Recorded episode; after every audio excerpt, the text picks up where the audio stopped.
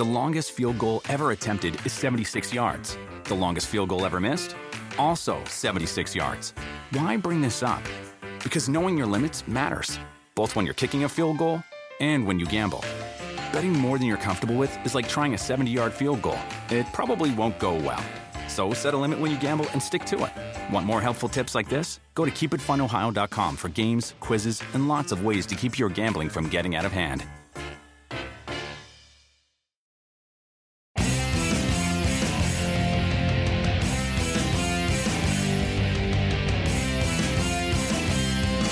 It's the last day of the PFTPM podcast until the next time that we do one. But the daily episodes end now because PFT Live returns on Monday, three days from now, 7 a.m. Eastern, Peacock, Sirius XM 85. Chris Simms and I will be back for two full hours with breaks. I can't imagine having breaks. I'm used to talking straight for 35, 45, 55 minutes or longer, but this is it for now until we do it again. I've gotten some requests to do it once a week.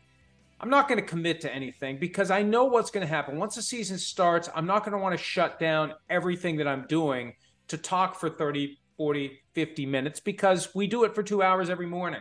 I got to do other things during the course of the day, but we'll see how it goes. Maybe I'll find some time to do it or we'll just do it as needed. If there's some development that that I feel requires me to have something to say. And if we were in season and what happened yesterday happened during football season, I probably would have found some time to talk about the sale of the commanders because it was the double whammy. It was the announcement that we expected that the transaction had been approved from Daniel Snyder to Josh Harris. And then it was Mary Jo White from the top rope with the sharpened elbow and the foreign object onto Daniel Snyder, the 22 page report. Plenty of stuff in there damning conclusions drawn by Mary Jo White, even though in many respects she was investigating with one arm tied behind her back because the commanders didn't cooperate. They vowed to fully cooperate. They always vow to fully cooperate. When I say they, I mean anyone who's being investigated. Oh, we'll fully cooperate until the lawyers get involved and then they don't cooperate. And even without full cooperation from the commanders, she was able to corroborate number one, the claim from Tiffany Johnston regarding sexual harassment by Daniel Snyder. That was something that came up during the congressional investigation post the release of the Jon Gruden emails. And then I think the big one, and I remember when this allegation first surfaced in 2022, I was told if this is proven, he's done.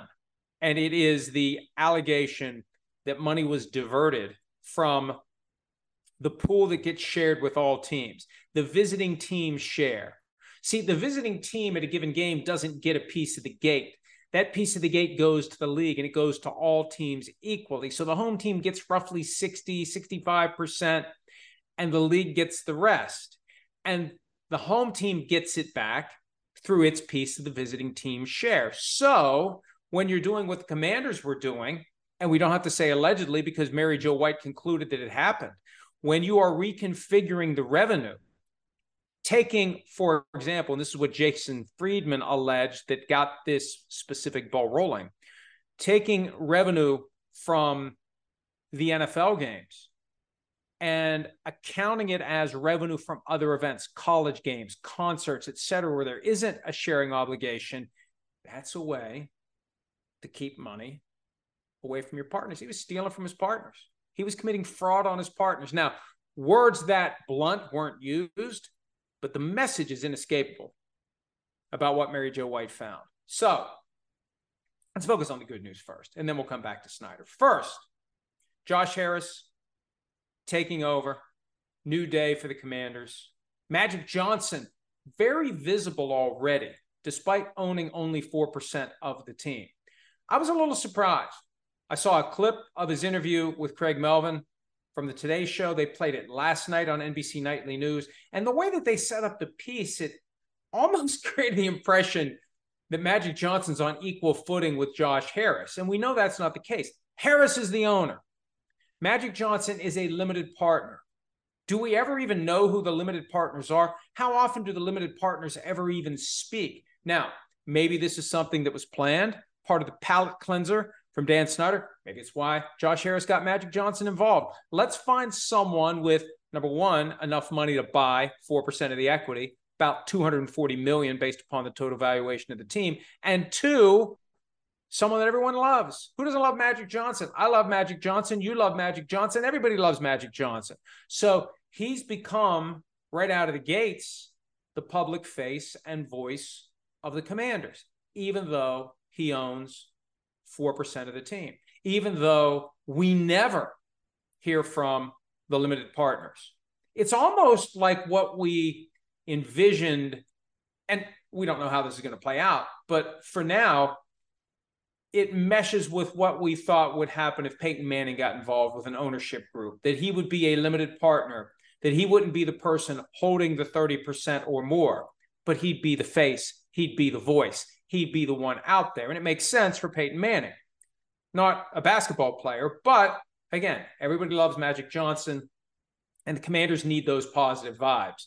Not that they necessarily need it. You could put anybody out there and it would be better than Dan Snyder. Anyone not named Dan Snyder would be a breath of fresh air for the Commanders fans. But I just think it's something to watch because number one, what did Harris envision? Number two, is Magic Johnson going to be more present, more involved, more directly in the spotlight than someone who only owns 4% of the team would otherwise be? And one of the things Magic Johnson said as it relates to a possible name change. He didn't say, no, Commanders is the name of the team. He said all options are on the table, but we have other things to deal with for now. Now, look, even if you're going to change the name, you're not going to say that right now. What they're going to do is, I would assume, pick another name, get everything happening behind the scenes, and then when it's ready to be unveiled, when everything is in place, the uniforms, the signage, everything like they did the last time, they didn't tell us the name until it was time to tell us the name until they had the jerseys and the logos and everything else. So it's a 18 months to two year process. We've already been through it with the Washington football team when they became the commanders. So I think that Magic Johnson saying all options are on the table means the name is changing. And, and why wouldn't it change? It's only been around for one season. It was something that always felt rushed and incomplete, and it's tied to Dan Snyder. Change everything you can that was tied to Snyder. And look, you don't change the color scheme because that is the thing that ties the eras together. But you come up with a new name, take your time, do it right, focus groups, market research, and it'll probably trickle out that they are looking at several possibilities. Empower the fans, get them involved, have a list of finalists that you take input directly from the fans on. There's a way to do it to give the fans ownership of the name. I think that's one of the problems with commanders. There was never a sense of fan ownership. So I'm contradicting myself, I know. It won't be a secret. It shouldn't be a secret. It should be an open process where the fans have a voice and you know what the reaction is going to be. It's not, well, hey, here comes the new name. We'll see what people think. You already know what they think. You already know what they like and what they don't like before you finalize the team name. But I'll agree they've got other issues that they need to deal with, but it's also a time consuming process where you don't just snap your fingers. And why why not just ride out this year or next year in this honeymoon period where you could call a team anything and the fans are going to be happy? There's a lot of stuff that you don't have to worry about now because the natural afterglow of getting rid of Daniel Snyder is going to take care of a lot of things that people would otherwise be concerned about. So it's a new era, it's a new age, it's a new day for the Washington Commanders, and that's good.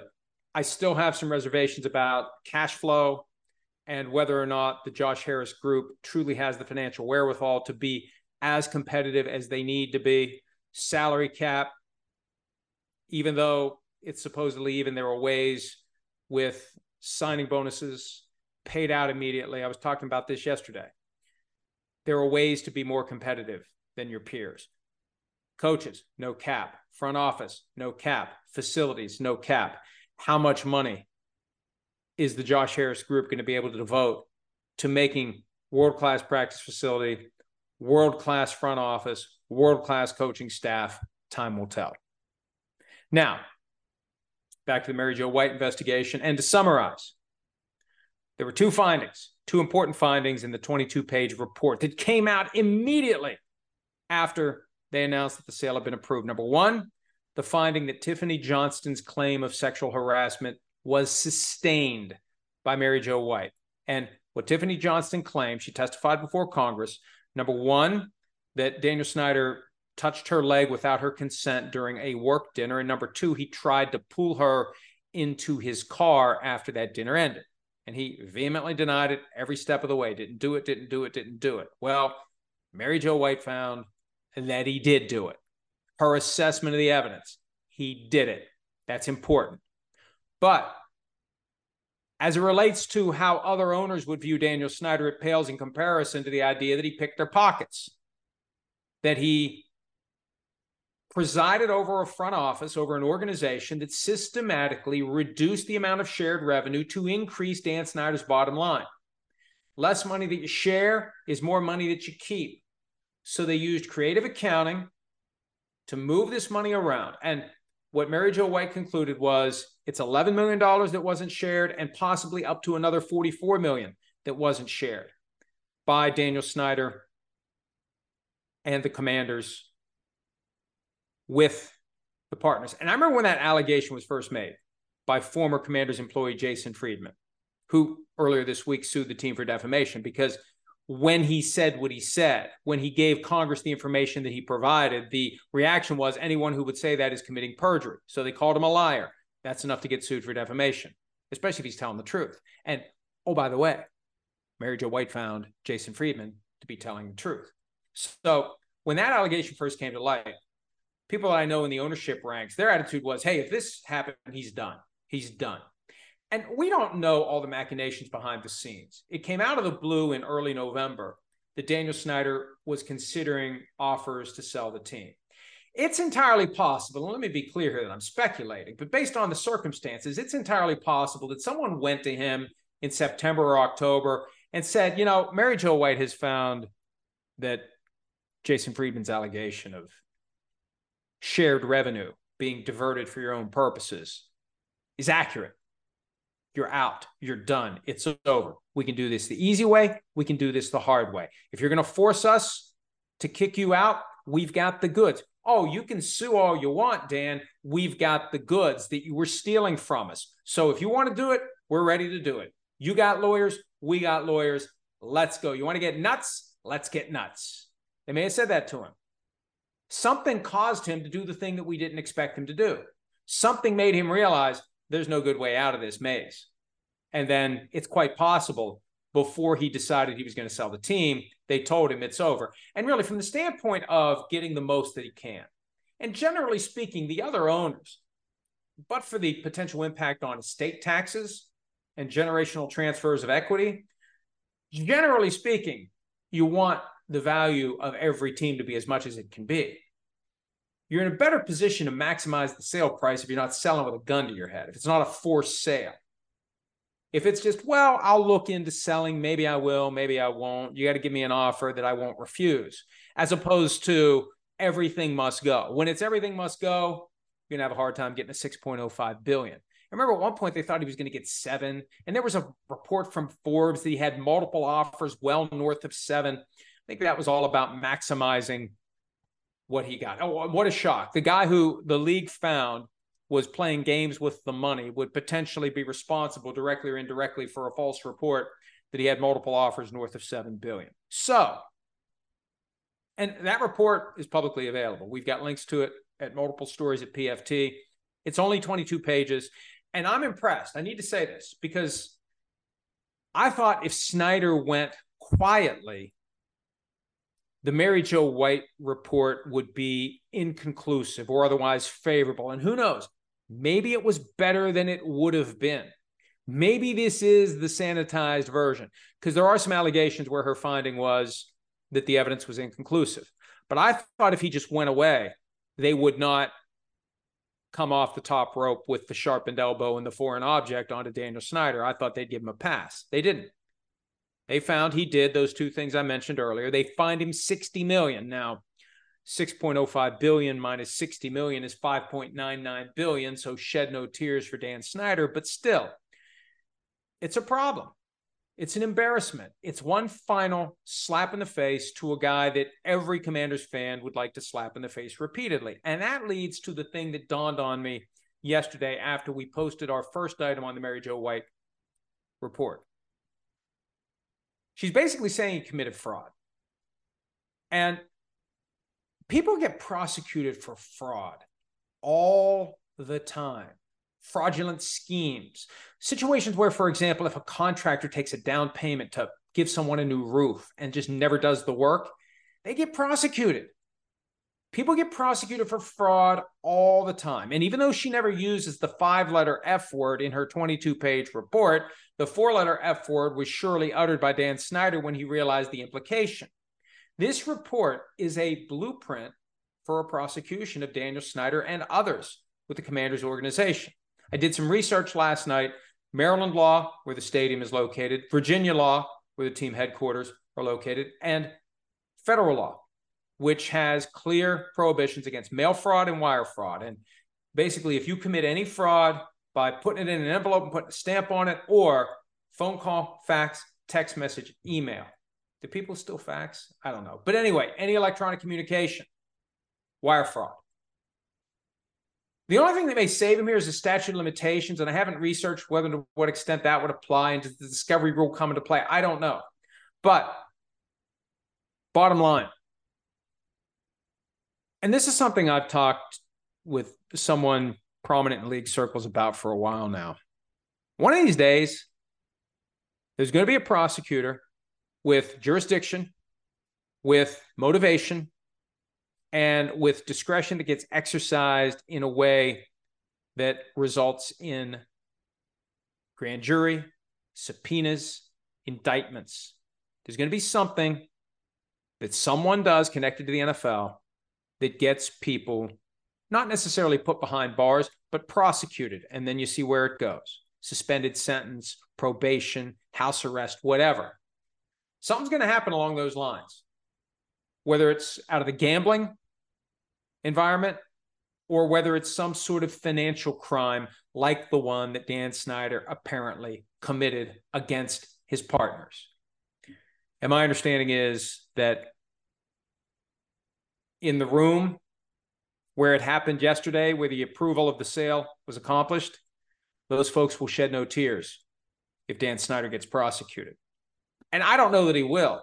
All I know is that report is a blueprint for a potential prosecution of Daniel Snyder and others. And you don't even need to flip many people, it's all there. It is gift wrapped. The evidence is there. Where you need to go and what you need to do is there. And, and again, Mary Jo White got that conclusion despite the fact that the commanders didn't cooperate. They were whining about how much it's going to cost to get the documents together, and we can't do this and we can't do that. And they were unilaterally picking and choosing what they were going to give. Once subpoenas start going out, you better comply. You fail to comply with the subpoena, you got a separate jackpot, as a certain high profile individual in South Florida has learned recently. Failure to comply with subpoena is a big deal. So is this over? Is this not over? I don't know. But I know that people get prosecuted for fraud all the time. The question is will there be a prosecutor with jurisdiction over Dan Snyder that decides to go after him based upon the finding that, even though she doesn't use these words, he stole money from his partners? That's essentially what she's finding. Then what happens? Well, get your popcorn ready. And again, Daniel Snyder's not gone. He's not forgotten. And this Jon Gruden litigation is still going to hang around. And remember this even if the legal issues have been worked out and there's indemnity and whatever, if the end result of the Jon Gruden litigation is, or if there is a finding along the way that Dan Snyder and the commanders leaked those emails, he's got a separate problem because he went under oath to Congress and said he didn't. So, separate and apart from anything that could happen with this financial angle, you got the possibility of lying to Congress if it's proven, if it's proven that the commanders leaked those emails. So, bottom line Snyder is out, but the end of his time with the NFL could just be the beginning of another adventure that we will cover. It's fascinating. This is unprecedented. The idea that he's essentially been kicked out fined 60 million on the way out. And there are these lingering issues that flow directly from the paperwork that the NFL published as he was leaving. slamming the door on him. Oh, by the way, here's this. And if anybody out there wants to act upon it, that's their business. We've never seen it before. And I don't know, will we ever see it again? This gets back to something I've said before as it relates to owners.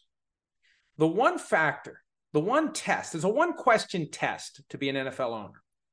Do you have enough money to buy the team? And it's a shame that that's the way it is. And the NFL has learned a difficult lesson here. You don't just automatically approve the highest bidder because the person who is the highest bidder could create all sorts of problems for you down the road. Then you get into a situation where the person who's trying to get out is saying, whoa, whoa, whoa, whoa, whoa. Don't tell me who I can and can't sell my business to. See, I thought that was happening in the whole Brian Davis thing, that it was eventually going to be a test case under the antitrust laws. Because when you think about it, and, and owners have challenged NFL policies in the past based on antitrust violations. Al Davis did it. If you're an owner of a team, and I'll give you the example. Let's say that you have a team you own and you want to sell it to someone that the league would regard as undesirable for 8 billion. The person that the league regards as desirable is willing to pay 7 billion as the owner of the asset, the person who is cashing out and going home, why do you give up a billion dollars simply because the NFL regards the highest bidder as a jerk and the next highest bidder is someone they want to do business with? So that's how it happens. And that's why it's potentially going to continue because there's a chance that somebody who is really, really, really rich ends up being a really, really, really big jerk. I'm using words other than what I'd like to use just because I don't want anyone to have to bleep my language. But you get the point. This could still happen again. As long as the high bidder wins, there's a chance another Daniel Snyder is going to come along. And I don't know what the NFL does to protect itself against that. Because again, if there's a huge gap between the highest bid submitted by the biggest jerk and the next highest bid submitted by the very nice person that they would like to be partners with, you got yourself a problem. Home isn't just a place, it's a state of mind. Like curling up in a comfy chair while it's cold outside, with a warm drink, or maybe even a wine in hand. As you watch the world go by outside your window. Mmm, short rib Good afternoon, this is your captain speaking. Which is why at Delta, our people do our best to make you feel at home. Refill? Long before you get there. Delta, keep climbing. For 25 years, Mike's has been making lemonade the hard way. Mike's Hard Lemonade. Hard days deserve a hard lemonade. Mike's is hard, so is prison. Don't drive drunk. Premium all beverage with flavors. All registered trademarks used under license by Mike's Hard Lemonade Company, Chicago, Illinois. The longest field goal ever attempted is 76 yards. The longest field goal ever missed? Also 76 yards. Why bring this up? Because knowing your limits matters, both when you're kicking a field goal and when you gamble. Betting more than you're comfortable with is like trying a 70 yard field goal. It probably won't go well. So set a limit when you gamble and stick to it. Want more helpful tips like this? Go to keepitfunohio.com for games, quizzes, and lots of ways to keep your gambling from getting out of hand.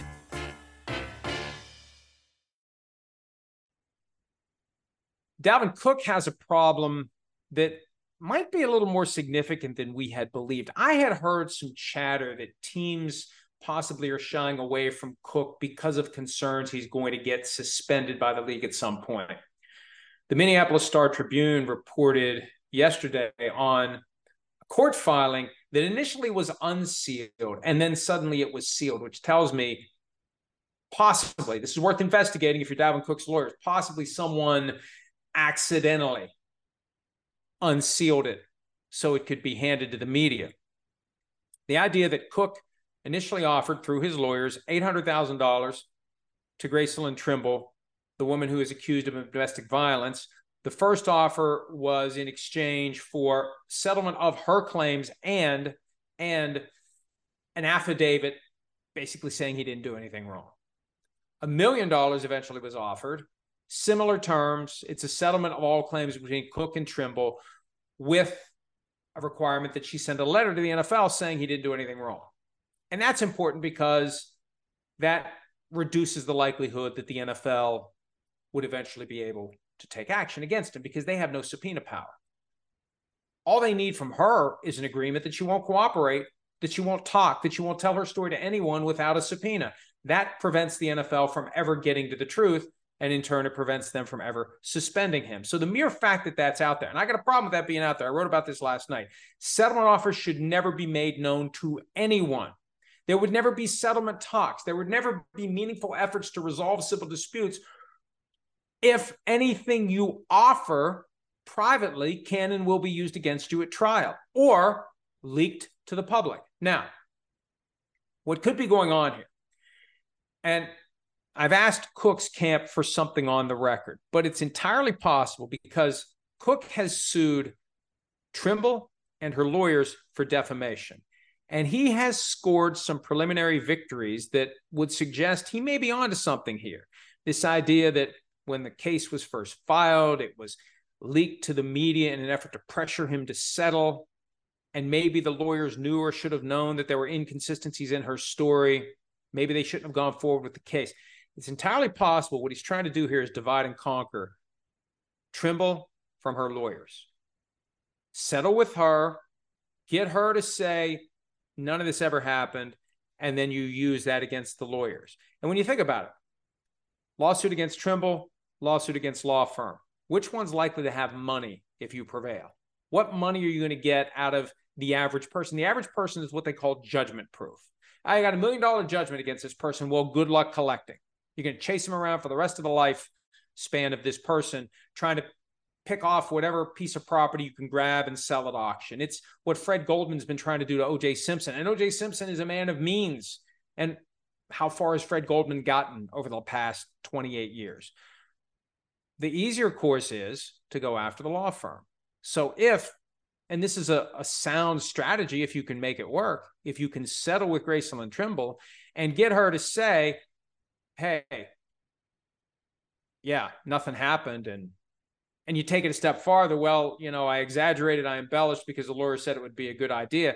Then all of a sudden, Dalvin Cook's got a hell of a case against the lawyers. That could be what the subtext is here. That could be what the strategy is here. But regardless, based on what's already out there, it's the kind of thing that a team that is thinking about making an offer to Dalvin Cook needs to take into consideration because this whole thing could blow up still and he could be suspended by the league at some point down the road. In theory, he's always denied wrongdoing. He has loudly denied it and he's backed it up by filing suit against his accuser and her lawyers. But still, until it's resolved, until it's over, until a jury makes a decision what did or didn't happen, there's still a chance this thing could go sideways for Dalvin Cook. I, I want to mention briefly, and, and look, I don't pass judgment when it comes to exceeding the posted speed limit because he who has never applied a lead foot to a gas pedal should cast the first stone. I think there are certain circumstances where if you exceed the posted speed limit, if no one else is around, if it's a clean, dry stretch of road, you're just, you know, look, they make these cars, the speedometer goes all the way up to like 225 on some of these cars. I mean, come on. At some point, you got to open it up a little bit if you're not putting anyone at risk.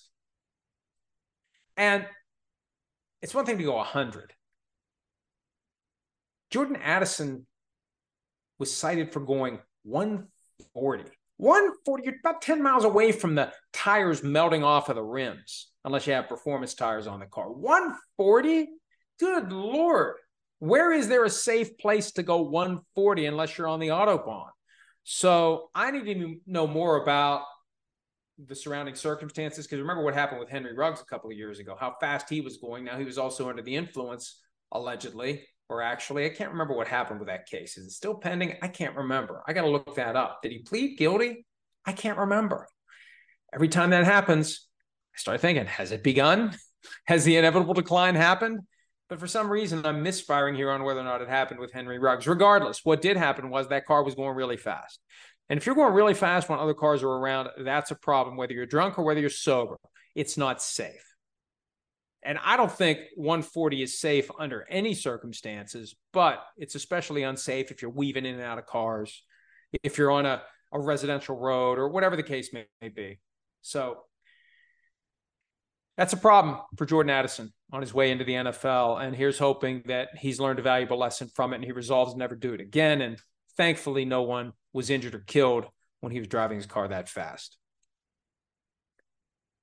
All right, we've come to number one on the list of the top 10 NFL coaches for 2023. Number 10, Doug Pederson. Number nine, Mike Vrabel. Number eight, Kyle Shanahan. Number seven, Sean McVay. Number six, Sean Payton. Number five, Pete Carroll. Number four, John Harbaugh. Number three, Bill Belichick. Number two, Mike Tomlin. I didn't need to do that, but it makes me feel like I at least still have my faculties that I was able to do it. Number one, Chiefs coach Andy Reid. And I'm kind of with Mike Vick. You could make the argument already that he's the greatest of all time. Now, it's difficult to do with two Super Bowl wins when Bill Belichick has six, but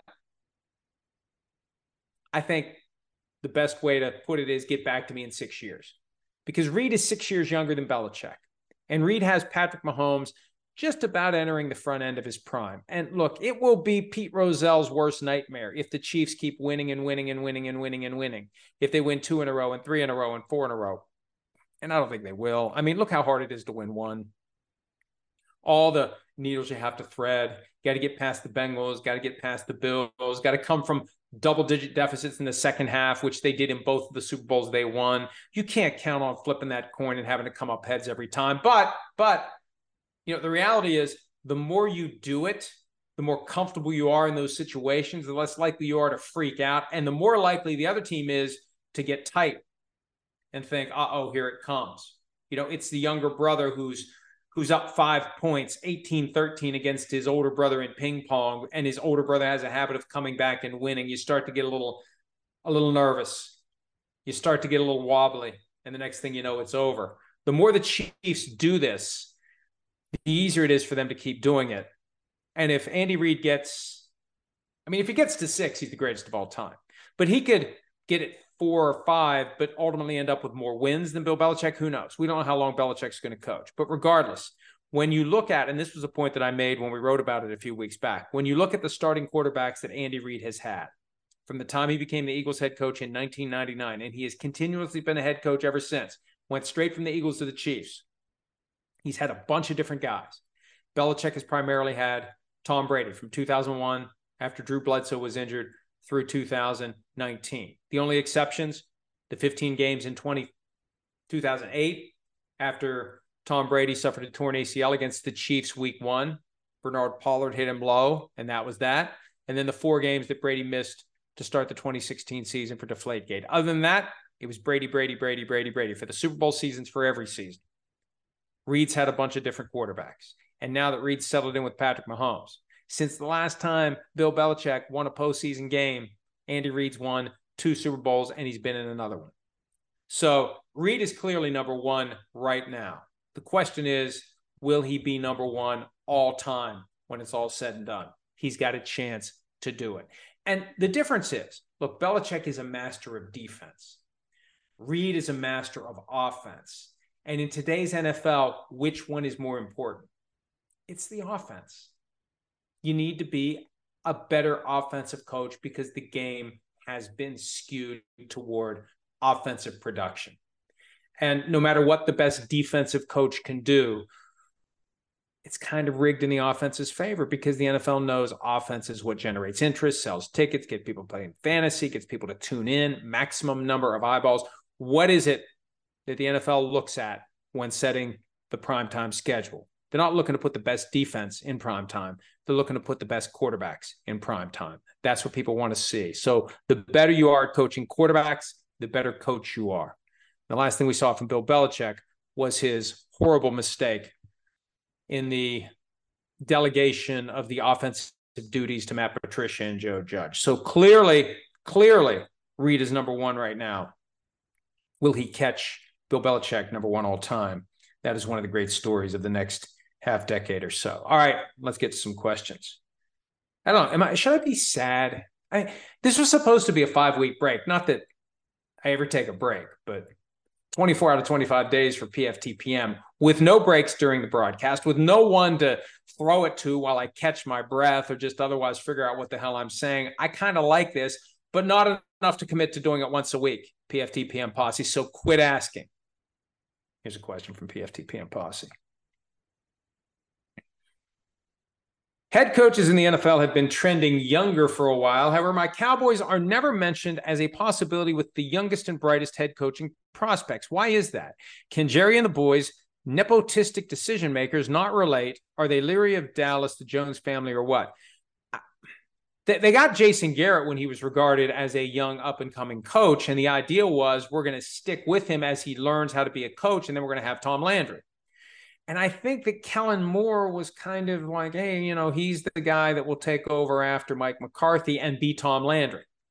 So I think they'd like to do it, but it just hasn't worked up. And in the grand scheme of things, how many, ideally, you're not hiring coaches every few years. The goal should be to hire a new coach every five to 10 years. So that's not many head coaches. So you don't have a whole lot, lot of opportunities to, to do what you're suggesting and we'll see what happens if it doesn't work out for McCarthy. I think there's a ton of pressure on him this year as he takes over the offense. And there's been some turnover, a lot of turnover on that coaching staff, even though the team went 12 and 5 the last two years. I think he's one of the guys on the hot seat entering the season. PFTPM posse. How can we get someone to ask Aaron Rodgers the question about being paid 60 million plus per year by one of the big pharma companies trying to take him down? And, that's a question that came up when I did the SI Media podcast with Jimmy Traina. And I've mentioned this a time or two. When Aaron Rodgers was finally in a position to meet with the New York media right after the trade, it was all positive and flowery. And no one asked him about the 800 pound elephant in the room, the idea that he claims, and he said this, that he was vilified by the media because Big Pharma told the media to do it that the media is bought and paid for by big pharma. Well, I never got the memo.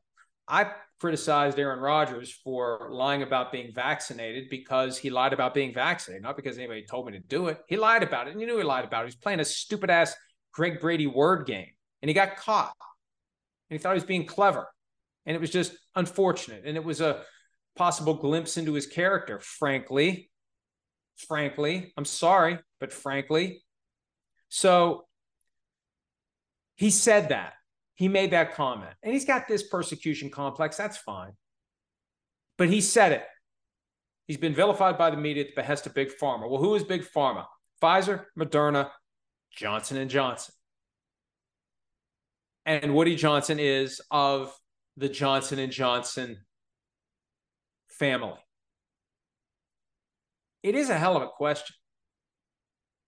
How do you reconcile your disdain for big pharma with your willingness to take a paycheck from a guy who is a big pharma heir. How do you how do you do it? What mental gymnastics did you go through to get yourself to the point where you were reconciled to take big pharma money, even if it's not directly, still indirect, but you're taking big pharma money? I think what happens is when this honeymoon period ends, and it's been an extended honeymoon period, once they start losing some games, once maybe he starts being a little prickly, at some point, I think somebody's going to ask him that question. And maybe one of the reasons he's on his best behavior, he's trying to push that question off as long as possible. And he presumably has an answer that he's rehearsed. Now, hopefully, it's not the same kind of cute gotcha answer like he did with, yeah, I've been immunized, but I think he's ready for it. And I think at some point, he's going to be asked that question. He should be asked that question by someone at some point. And if he'd like to come on, I'll do, I'll do a special edition of PFTPM if Aaron Rodgers wants to come on and have that conversation. I'm happy to have a very respectful, open, balanced, and fair conversation with him about that if he's interested in doing it. But I'm not going to hold my breath or any other bodily function. Hurricane Dave, what is your ideal breakfast? generally speaking, it's whatever I feel like eating that morning. Some some mornings, you know, I just want an energy bar or those little Belvita crackers with coffee. Other mornings, like today, was up. Home isn't just a place; it's a state of mind. Like curling up in a comfy chair as you watch the world go by. Good afternoon. Which is why at Delta, our people do our best to make you feel at home long before you get there. Delta, keep climbing. For 25 years, Mike's has been making lemonade the hard way. Mike's Hard Lemonade. Hard days deserve a hard lemonade. Mike's is hard, so is prison. Don't drive drunk. Premium all beverage with flavors. All registered trademarks used under license by Mike's Hard Lemonade Company, Chicago, Illinois. The longest field goal ever attempted is 76 yards. The longest field goal ever missed? Also 76 yards. Why bring this up? Because knowing your limits matters, both when you're kicking a field goal and when you gamble. Betting more than you're comfortable with is like trying a 70 yard field goal. It probably won't go well. So set a limit when you gamble and stick to it. Want more helpful tips like this? Go to keepitfunohio.com for games, quizzes, and lots of ways to keep your gambling from getting out of hand. Well, I have some bad news. We have to wrap this one up early, not because Macy is barking again. And actually, yesterday, what happened is she got out the front door. A neighbor was here. That's why I had to prematurely end it because it got very loud and I was very concerned that something was going on, that a burglar had busted in in broad daylight. That wasn't the case. The case today is we've had some power outages. We've had another one. So, in lieu of continuing with the experiment and the hope that there won't be yet another power outage, I'm going to say, sorry, I couldn't get to your questions. Maybe I'll answer some of them on Twitter. The best news is we're back on PFT Live Monday morning, 7 a.m. Eastern on Peacock and Sirius XM 85. And for all of your NBC sports shows that you consume, they are available on Amazon Music. Just go to amazon.com slash NBC Sports for PFT Live, Chris Simms Unbuttoned, PFTPM when we do it, and all other NBC sports shows. Thanks for hanging with me the past five weeks as we've gotten through the PFT Live hiatus. The hiatus is officially over. We'll be back on Monday. Check us out all weekend long at profootballtalk.com and have a great Saturday and Sunday.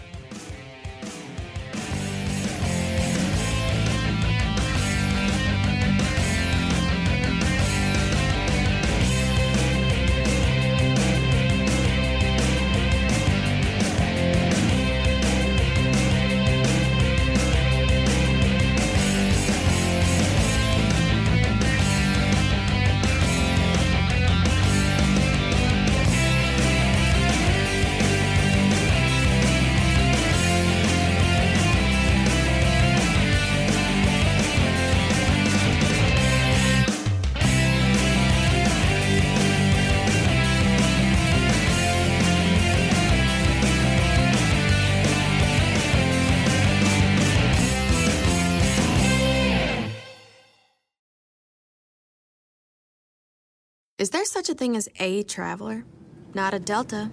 Because we know on one flight, Mike in 8C prefers reality TV to reality. So we provide more than 1,000 hours of in flight entertainment. While on the flight after, 8C is occupied by Jen, whose favorite snack is tea.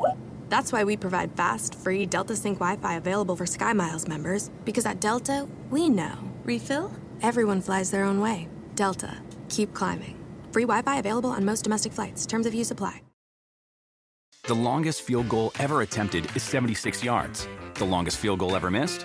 Also 76 yards. Why bring this up? Because knowing your limits matters, both when you're kicking a field goal and when you gamble. Betting more than you're comfortable with is like trying a 70 yard field goal. It probably won't go well. So set a limit when you gamble and stick to it. Want more helpful tips like this? Go to keepitfunohio.com for games, quizzes, and lots of ways to keep your gambling from getting out of hand.